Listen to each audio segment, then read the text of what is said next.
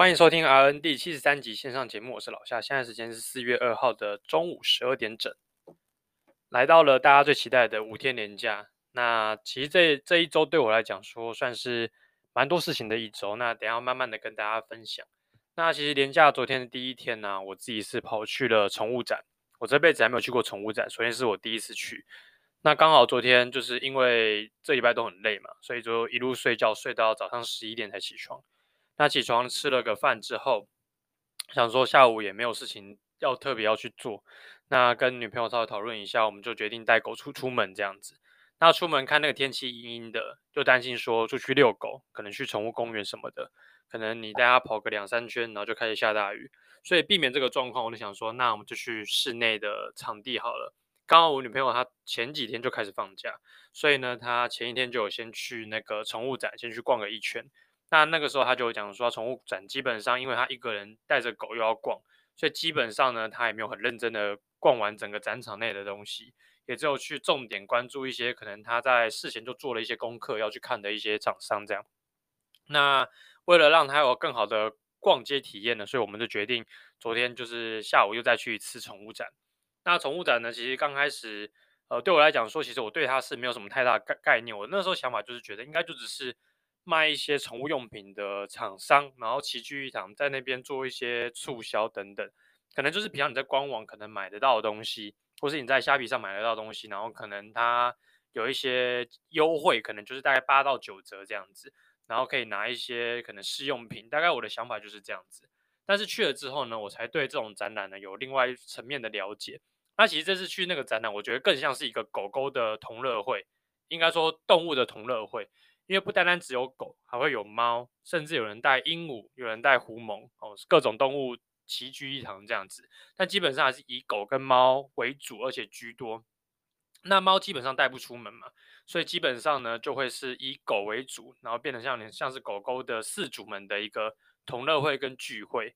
那基本上呢，我觉得台湾基本上已经成为一个柴犬天堂，所以基本上呢，我去看那边的狗，基本上十只中大概会有三只左右都会是柴犬。那我觉得大家还是对柴犬有莫名的热爱。那刚好我们家这只 Molly 它也才四个月大，所以呢推着它，我们把它放在推车里面推着它走，它更成为了展场当中只要大家经过呢，就是两个形容词：哇，好小哦，哇，好可爱哦，大概就这样这两种形容词。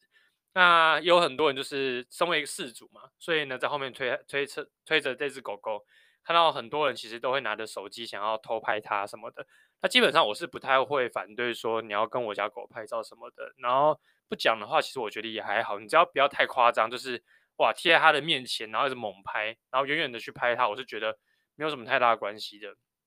那其实也第一次有一种饲主的荣誉感嘛，就是感觉自己的狗狗很可爱，然后被大家一起一直注目的那种感觉，感受上也是有一种莫名其妙的优越感觉。哎，我家的狗好像真的很可爱，很厉害这样子。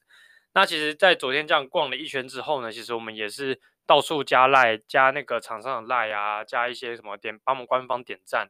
拿了很多的试用品，包含狗狗的一些什么益生菌啊，狗狗的一些保健食品，狗狗的罐罐，甚至狗狗的饲料试吃包、零食，就是你想得到的任何狗狗的用品，在那边都可以找得到。甚至我还看到有一些类似哦，有点像狗狗专柜名牌的一些呃，类似什么喷雾，或者是还有一些洗狗的，可能它有一些特殊的。呃，对狗无害的那种香味，然后它的包装又很像那种精品类的喷雾啊，或者是洗发沐浴沐浴巾之类的哦，那种牌子的走比较高级路线的也有。所以说呢，其实这一个展览会上呢，我觉得就是你如果很懒惰，就是懒得到处去找一些宠物的用品店去买东西的，你这次去一趟宠物展，大概你要买齐其实是没有什么问题的。它、只是价格上呢，或者是品质上。可能就是自己要事前先做一些功课，避免说你在那个展场到处奔波游走，因为那地方在南港展览馆嘛，所以基本上它的地形也算是蛮大的。所以说，如果假设你为了要货比三家，比方说买一个梳子好了，像我们其实这次目标本来想买个梳子，但因为其实它价格两百五到两百八，甚至到一千多块都有，那我们自己其实事前没有先做特别的过多的功课，所以其实。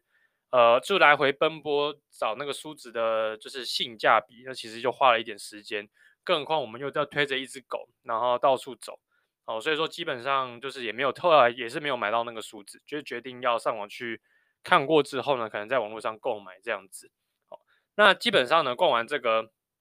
宠物展了之后呢，我觉得就是还不错啦，就是就是可以让你在一个地方可以看到这么多狗狗的用品。那随着可能现在大家的观念越来越进步，把宠物当成自己的家人，其实狗狗的用品越来越精致，越来越多。哦，甚至我觉得有些狗吃的东西，他们甚至还有什么狗狗的年菜啊。佛跳墙什么的哦，那就是还有做一个一系列的一个 set，然后狗狗吃这样子一个 set 可能就七九九八九九，然后里面的用料都是非常的高级哦，甚至比我一天吃的这个伙食费还要高，所以说那时候看了就有一些好生羡慕，有一些狗狗就是这么好命。那我觉得整体来说是一个还不错的体验。那其实这次去呢也认识到一些呃其他饲主养的菜菜，那我觉得看过别人的狗。再看自己的狗，可以从别人的经验呢，然后去换成自己的经验。像我们其实对于 Molly 它会一直去咬人这件事情，其实也一直有点无解哦。我们也看过很多 YouTuber 或者是网络上文章，就是想说如何去教育狗狗会咬人这件事情。那刚好这次去呢，有遇到，刚好我女朋友有遇到一对就是养柴犬的夫妻，那他们就给了我们一些建议，就是说可以就是如果在狗狗咬你的时候。那你可以试着把手指往内伸，伸到喉咙深处，狗狗自然而然就会把嘴巴打开，因为感觉是不舒服的嘛。就是你想想看，你自己的喉咙就有点像你要催吐的那种感觉。那狗狗感受到这样的恐惧之后呢，它可能就会把嘴巴打开。之后如果它咬你，它就会三思了，就不太会去做这样的一个反应跟攻击。那他们当下的饲主呢是有示范给我们看的。那它咬了之后呢，狗狗确实是也不敢再去咬人家。那我们自己有在我们家狗狗试过一两次，确实咬了之后呢，我们把手伸进去，它确实有刚开始不敢咬你，还是就只敢用舔的。好，那但是呢，还需要多训练几次才会有它的效果出现。那简单来说，跟大家分享一下这样子的一个心得。这样，刚好这一周呢，大家都在讲说，因为前阵子有登记六千块嘛，所以其实在四月一号开始就有很多人就是在现实动态说，就是自由领到六千块。那我自己是完全呃算是忘记这件事情哦，虽然我妈在群组上有多次提醒我，就要记得去申请这六千块，但因为有鉴于之前可能各种申请，呃，可能之前登记什么各种券的时候，那时候就觉得好像网络很容易塞车，而且我觉得迟早都领得到，那我也不急着去把这个钱去做一个登记，而且之后你还可以用 ATM 去领。那因为每次在登记到一个地方的时候，登记到那健保卡卡号的时候，我就会想要说，哎，那我要去拿我的钱包。因为我健保卡在我钱包里面，但又觉得钱包好像离我很远。比方说，我已经躺在床上了，那还要去我的包包里面把钱包拿出来看一下健保卡的卡号，就觉得有点懒。所以呢，很长的时候就登录到那个画面，在输入到最后一行健保卡卡号的时候就停下来，然后画面就关掉。然后之后就一直在 loop 这件事情，在 loop 五六次，终于在昨天受不了，终于把它给搞定了。好，那可能过几天再看看会不会收到这六千块。那除此之外，其实对我们来讲说也是一个。很重大的一天，四月一号的时候，其实是我正式当员工第一次收到这一份薪水。那我印象很深刻，我那时候在当病房护理师的时候，其实那时候也是差不多的状况。我三月多入职，然后四月一号领到我人生中第一笔薪水。那时候我印象深刻，大概就是五万多块，快六万块吧，我记得。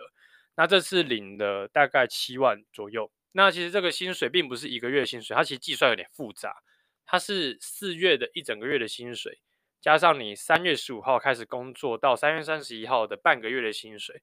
那当中呢，这个薪水简单来说就是一点五个月薪水。额外呢，就是还要再记得一件事情，就是我们的薪水是工作绩效上是有被打折的，因为我们是新人嘛，所以说基本上你的工作绩效会被打七折。那根据我这样估计乱算了一下呢，我猜啦，我们一个月的薪水现在应该是四万。五到四万八左右，我自己估大概是这个金额哦。那跟我刚开始工作的时候呢，不满四万块比是差不多的啦。就是因为毕竟我们转换到麻醉，他那个薪水比起呃一般的护理师可能会再多个五千块，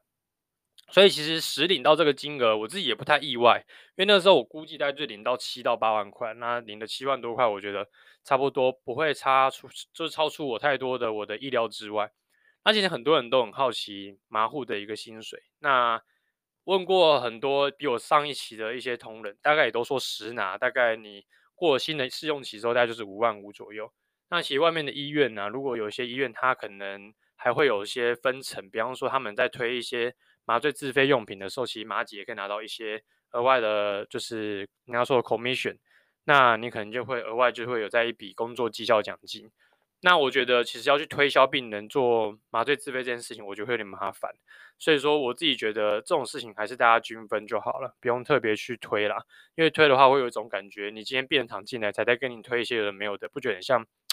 直销吗？还是什么？就是一直要你买东西的那种感觉，我觉得感受上还是蛮差的。而且听说我们的工作的那个薪水应该算是业界内算是相对来说比较高的。那当然不能比一些可能私立医院。好，甚至是外面的一些医美诊所，他可能给你的是更高的金额，因为毕竟他可能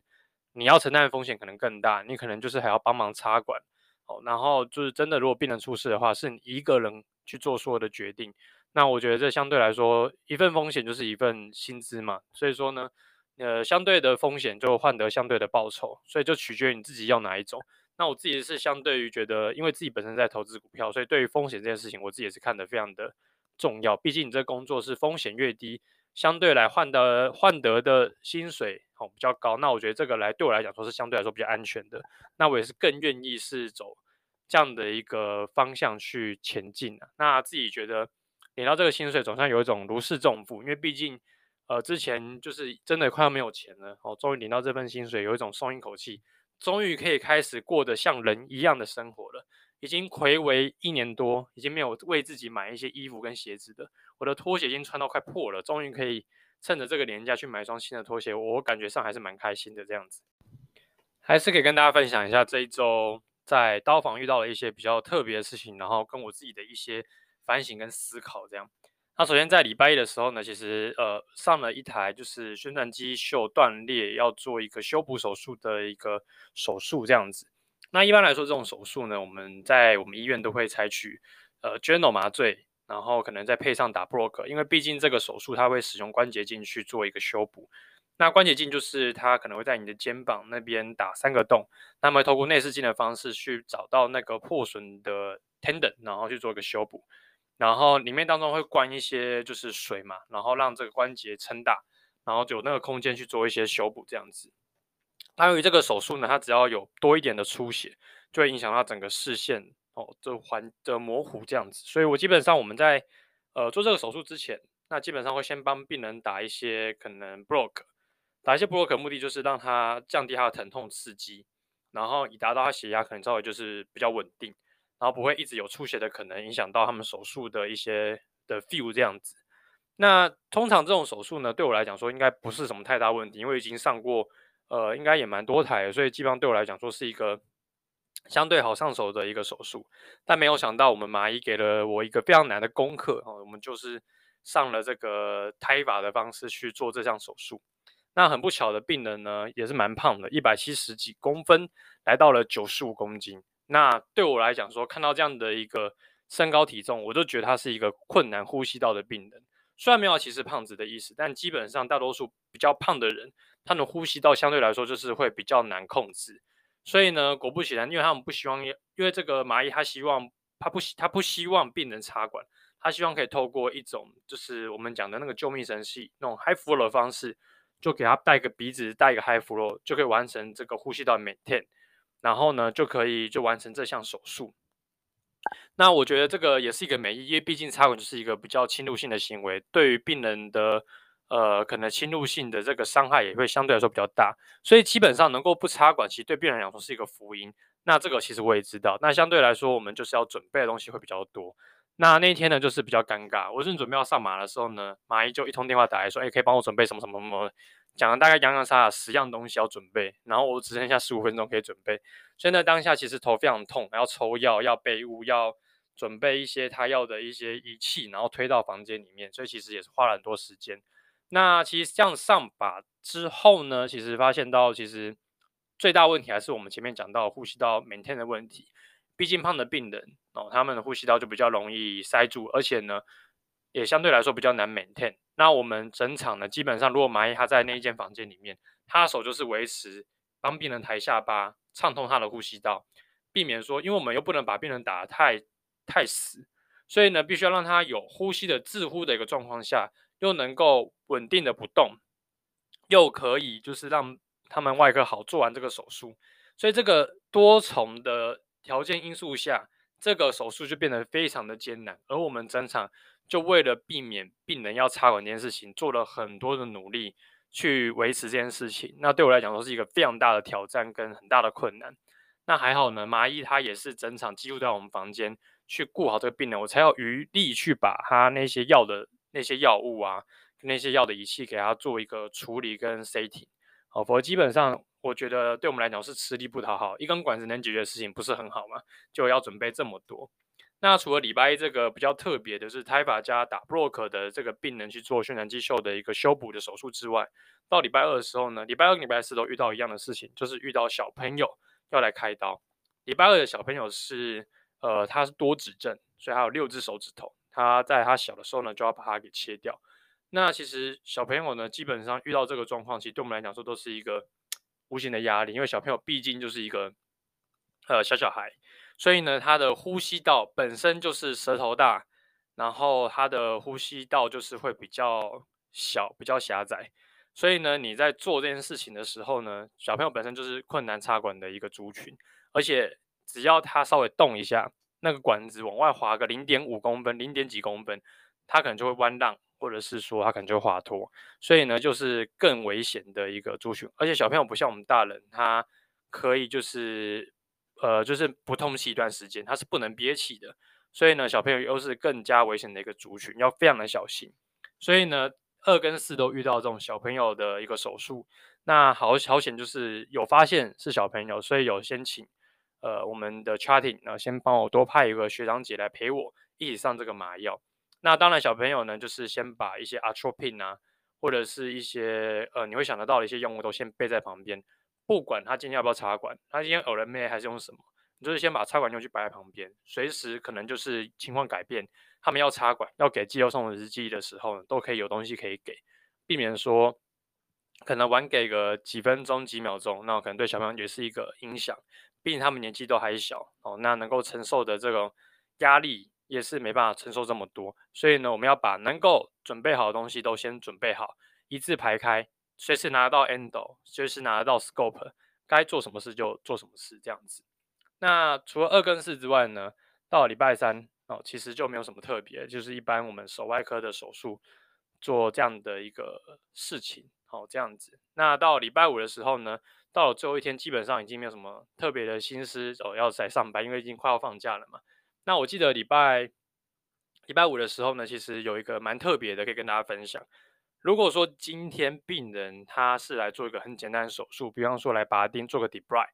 那你可能外科都会觉得，哎，这个手术相对来说比较小，伤口可能就开个可能一两公分哦，可能就是也不痛，然后我们又很快，他们可能会觉得，哎，那我就 local 就好了啊，哦，可能就不用上嘛。但我觉得。大家都会低估这个疼痛的程度，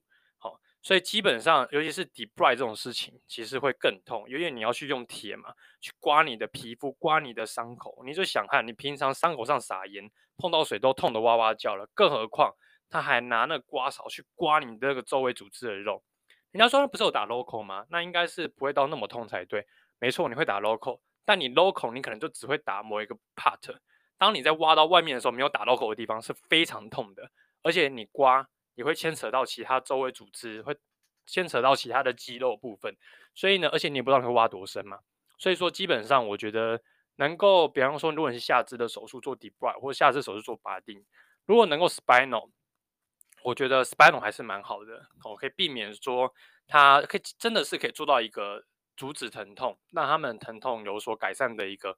麻醉方式相当于 local 来说，虽然风险更低，但是 spinal 它也会有一个相对来说更好的一个止痛效果，或者是说你在做拔钉的时候呢，虽然你可能会觉得，哎，那很快，我们就是打开，好，拔起来就好了，好，但其实如果说你遇到很难拔的，那是不是就要花时间？那你还要再一直补那个 local 的剂量给病人，那还不如就是好好的把这个麻上好。让病人好好的，就是可以有一个止痛的效果，然后你们也可以好好做手术。那我觉得整体来说，还是说，还是还是还是还，照理来说还是不错的啦。这样子。最后我想到一件事情，这这几天呢、都有遇到一个状况，我会跟大家分享。如果你是男性，你要来开刀，我会建议所有男性，你在开刀前一定要把胡子刮干净。不管说你的胡子是多么的性感，你是你的个人特征还是什么，但为了你的手术安全，我觉得还是把胡子刮干净会比较好。为什么会这样讲？如果说今天你是半身麻醉，哦，那那就没关系，那就算了。但如果你是做到全身麻醉，我们可能会帮你的脸上，就是因为你有管子嘛，那我们的 endo 不可能就是一根管子摆进去，cuff 打起来，就让它任凭它在那边你的嘴巴里面左右移动。所以我们一定会粘，一定会固定一下那根管子。那在固定的过程中，我们不可能用那种透明胶带、那种很大粘纸箱的那种封箱胶去粘你的那根管子，不可能。我们是用一个相对来说是比较好撕哦，所以也就是说它粘性对我们来说相对来说是比较没那么粘的一种易拉胶。那这种易拉胶粘在嘴呃脸上的时候呢，如果说病人脸太油，或者是他胡子太茂盛，那就会粘不上去。那那个胶易拉胶只会粘在他的胡子上，你就想想看嘛。如果你的胡子很茂密，都粘在你的胡你的胡子上的话，那等于这根管子还是处于一个悬浮状况。那如果管子会动，是一件很可怕的事情，因为可能就被拉出来或被往内推哦。那其实这样对我们来说，固定效果都不是到太好。而这一周我遇到两个胡子很浓密的年轻人，好，所以我在固定上就是花了很多的时间去想该怎么去固定这根管子。那还好，我们就还是有找到一些他胡子中可能少数胡子比较少的地方，去往那地方贴，哦，不，但是呢，就是想象得到，如果他把它试起来，多多少少还是会把他的胡子给撤掉。但我觉得为了大家的安全起见，如果你的胡子非常浓密的，我会非常建议大家，你开刀前一定要先把胡子稍微简单的整理一下，稍微刮一下，